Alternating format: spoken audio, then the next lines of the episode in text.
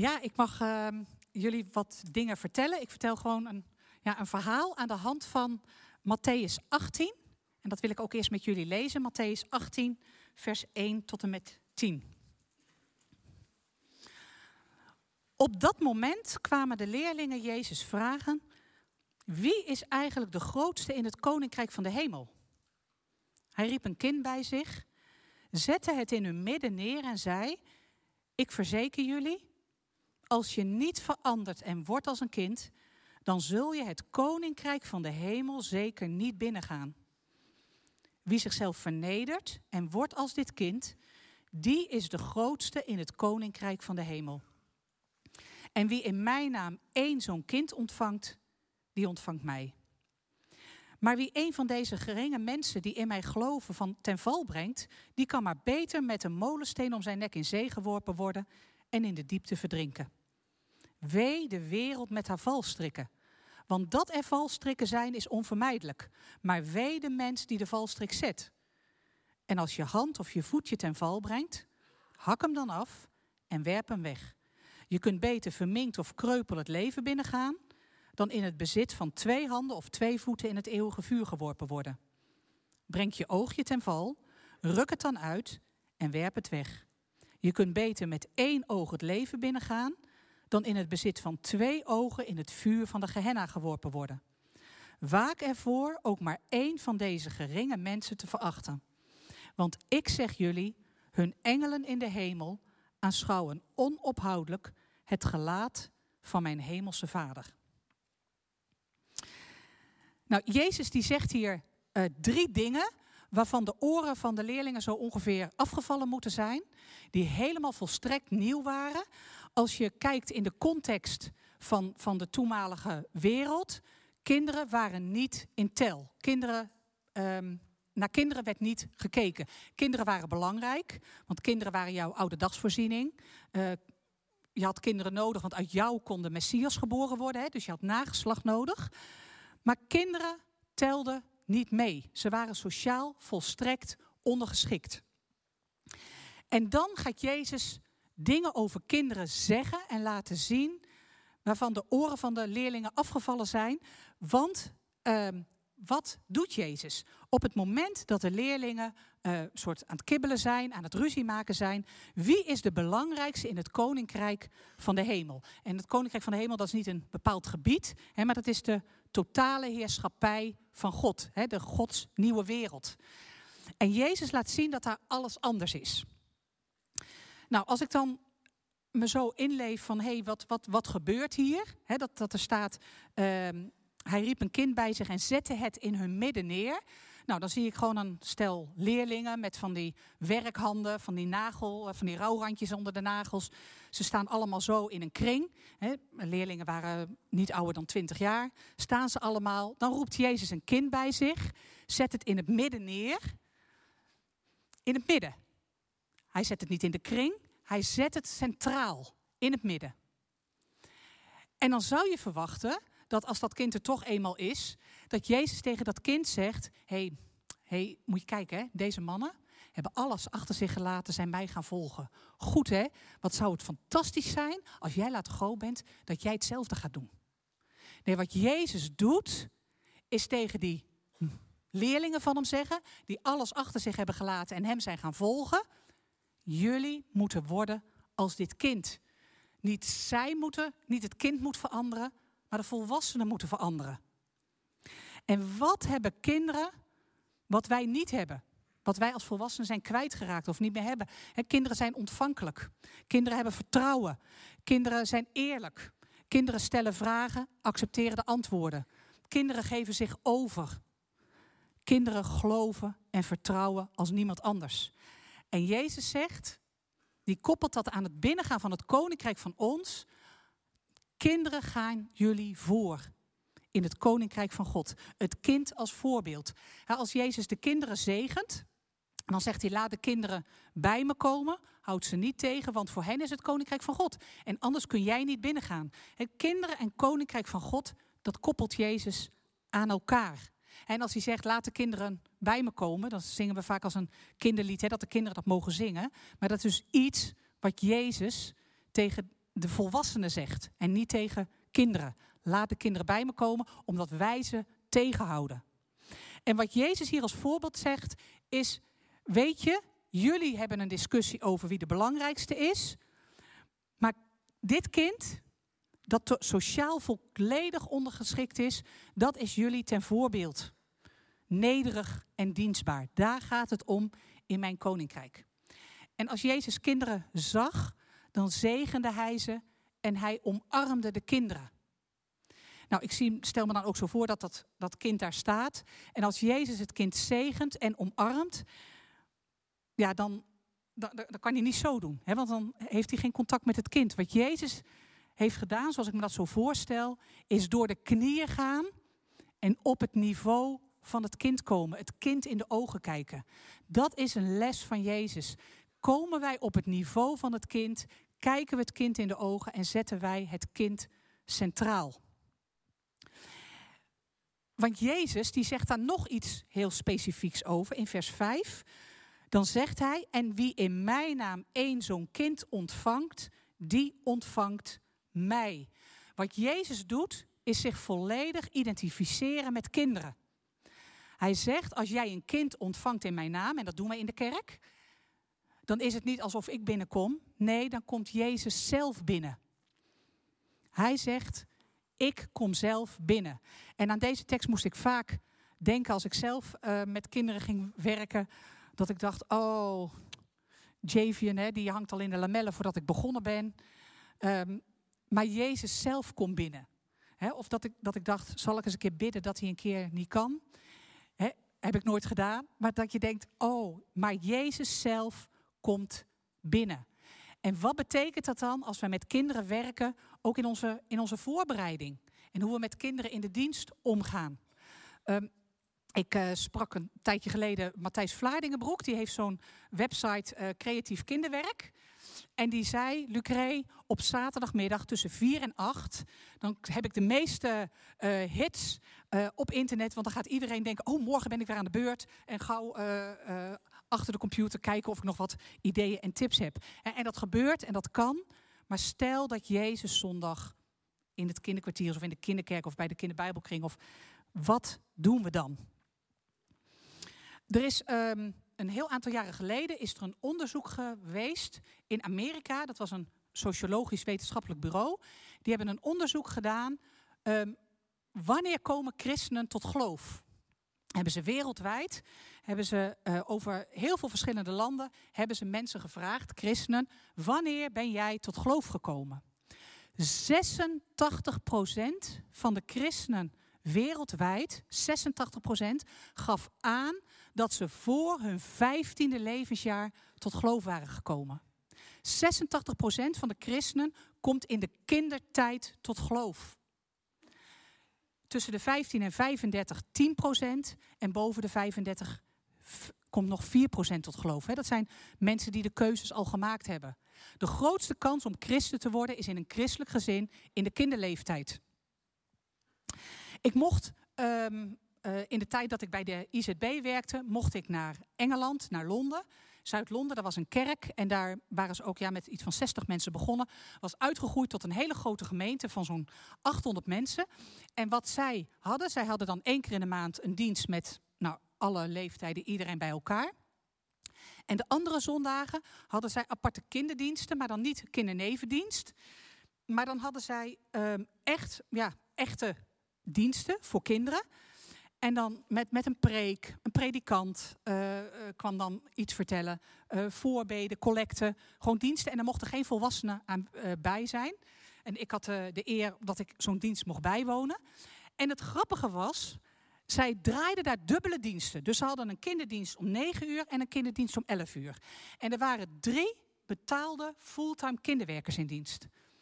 En ik vroeg aan die kinderwerkers, hoe komt het dat jullie um, dat jullie drie fulltime kinderwerkers in dienst hebben. En toen zeiden ze, ja, als je het geloof hebt, dan komt het geld ook wel. Oké, en toen zei ik, maar hoe komt het dat jullie zoveel kinderen in de kerk hebben? En toen vertelde ze iets wat ook wat zo'n eye-opener voor mij is geworden, ook voor mijn uh, bediening hier in, in Kruispunt. toen zei die mevrouw tegen mij: Weet je, Lucre, jullie zeggen: er komt een volwassene naar de kerk en die brengt een kind mee. Maar wij zeggen: er komt een kind naar de kerk en die brengt een volwassene mee. Waarom zijn volwassenen vaak de norm? Waarom zijn kinderen niet de norm? En wij zeggen, we willen graag het geloof beleven. We willen bevestigd worden in ons geloof. We willen groeien in geloof. We willen gemeenschapsbeleving met elkaar. Dan als wij zeggen dat is wat, wat wij willen in onze gemeente, dan is dat ook het recht van kinderen. Dat zij op hun niveau mogen groeien, bevestigd worden, met elkaar de gemeenschap beleven als gelovige kinderen. En dat betekent dat wij kinderen niet geestelijk klein moeten houden met een kleurplaat en een beetje ranja. Maar dat we kinderen echt voorleven wat een leven met God inhoudt. En want wij kunnen uiteindelijk, dat zegt veel meer over onszelf dan over de kinderen.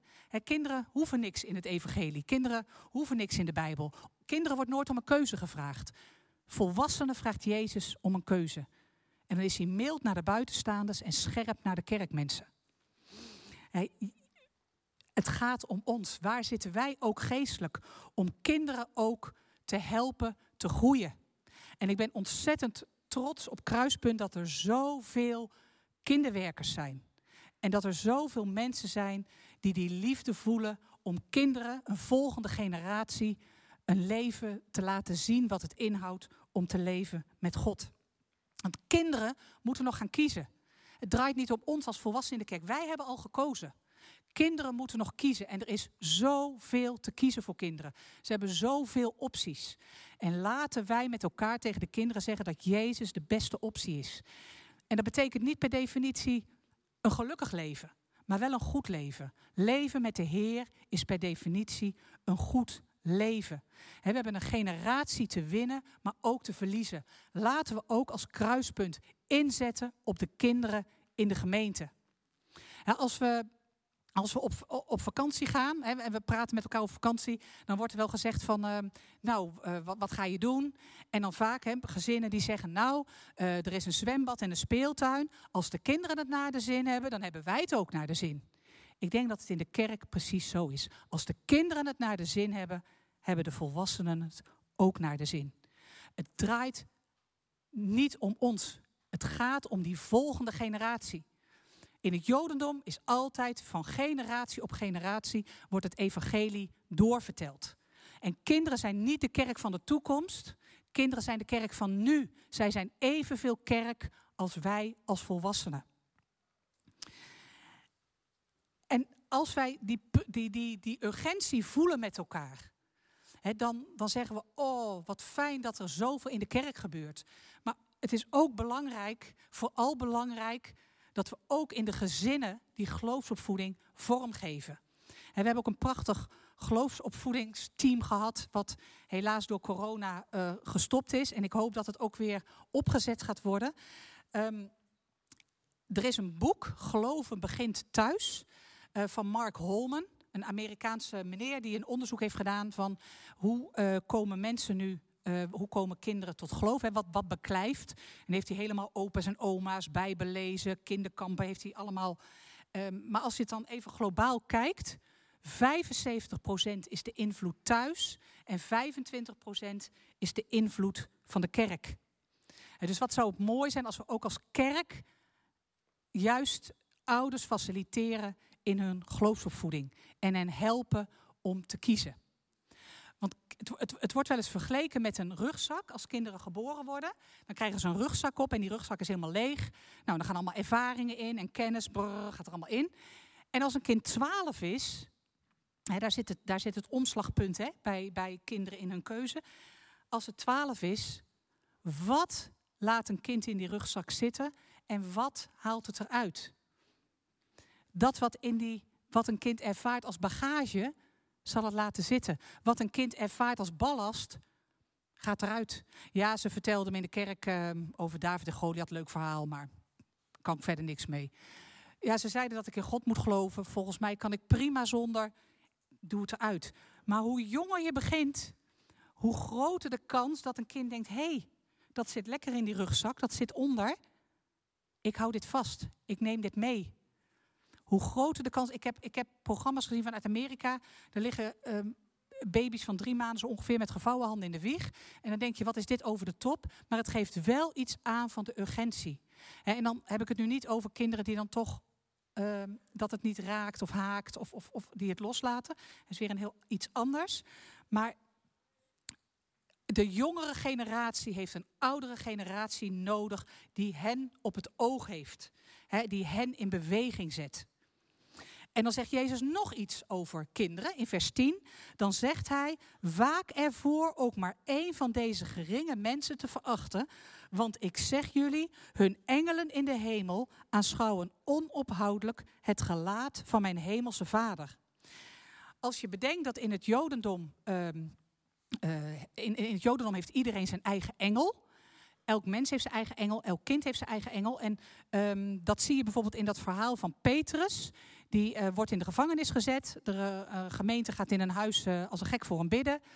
Petrus komt vrij, klopt aan bij, bij dat huis. Meisje doet open. Ze zegt, oh, Petrus staat voor de deur. En dan zeggen die mensen in huis, ah, dat kan niet. Het is vast zijn engel. He, daar zie je, ieder mens heeft zijn eigen engel. Jezus sluit daar ook bij aan. En dan zegt Jezus, ik zeg jullie, hun engelen in de hemel aanschouwen onophoudelijk het gelaat van mijn hemelse Vader. Dus dat zijn engelen die constant God zelf zien. Die staan het dichtst bij de troon. En hoe dichter bij de troon, hoe hoger in rang. Jezus zegt, de engelen van de kinderen zijn het hoogste in rang. In de BGT is het vertaald: De engelen die voor de kinderen zorgen, staan in de hemel het dichtst bij God. Waar zit, waar zit ons verlangen? Hebben wij echt die drive om kinderen dicht bij Jezus te brengen? Um, en misschien zeg je ja, maar er zijn er ook nog ouderen. En, en hoe doen we dat dan? En we zijn toch met verschillende generaties. Ja, dat zijn we. Maar altijd als volwassenen weer met het oog op de volgende generatie, met het oog op de kinderen. Um, een maand of twee geleden was ik bij een bijeenkomst van een parochie in Den Bosch. Uh, met allemaal kinderwerkers. En daar sprak ook een dame die een heel mooi beeld had, vond ik, van een pijl. En als het goed is, komt hij ook in beeld. Um, en daar, um, en dat, dat beeld heb ik overgenomen, want zij zei van hoe kun je dat nou zien in de gemeente? Nou, een pijl heeft een, een punt. En die punt, dat zijn de kinderen. Kinderen houden ons scherp. En die punt die moet scherp zijn, want we zijn onderweg naar Gods nieuwe wereld, naar dat koninkrijk van God. We maken die beweging. En op het moment dat die punt stomp is, ketsen terug. Dan komen we niet op onze bestemming. Kinderen houden ons scherp in de gemeente. De pijl zelf, dat is de jonge generatie. De, de, de jongvolwassenen, de volwassenen. Zij hebben de slagkracht. Zij organiseren, uh, zij bidden, bidden voor de kinderen. En zet het uh, bij, desnoods op je screensaver, dat je elke denkt, oh ja, bidden voor de kinderen. Um, zij hebben de slagkracht en organiseren met het oog op, die, op de komst van het koninkrijk. Met het oog op de kinderen.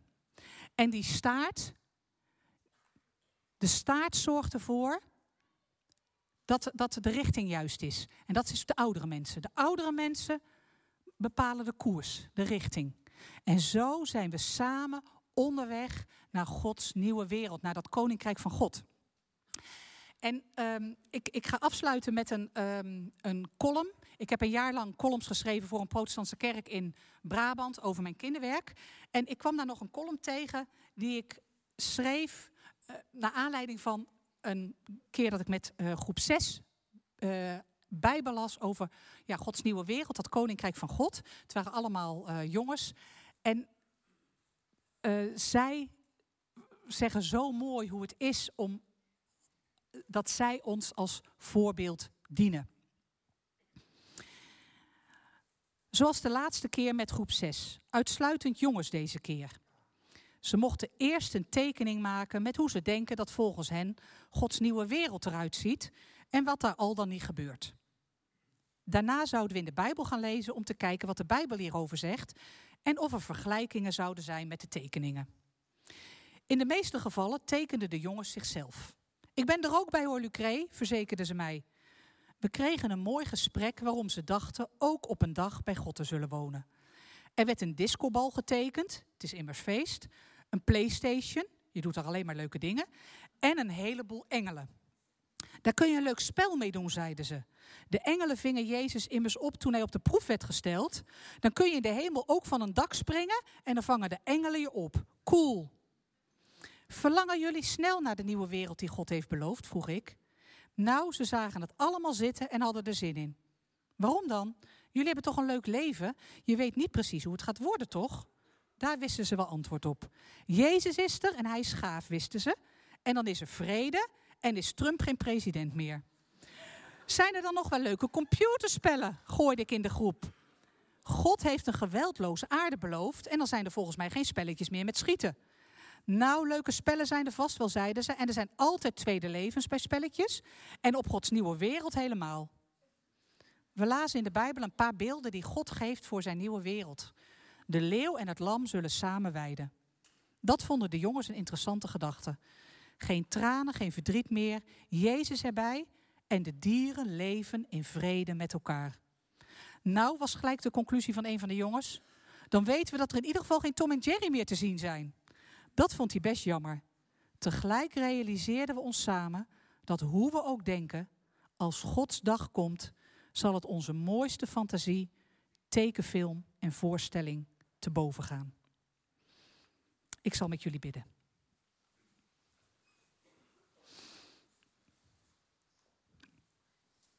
Heere God, Vader in de hemel, dank u voor zoveel kinderen in kruispunt.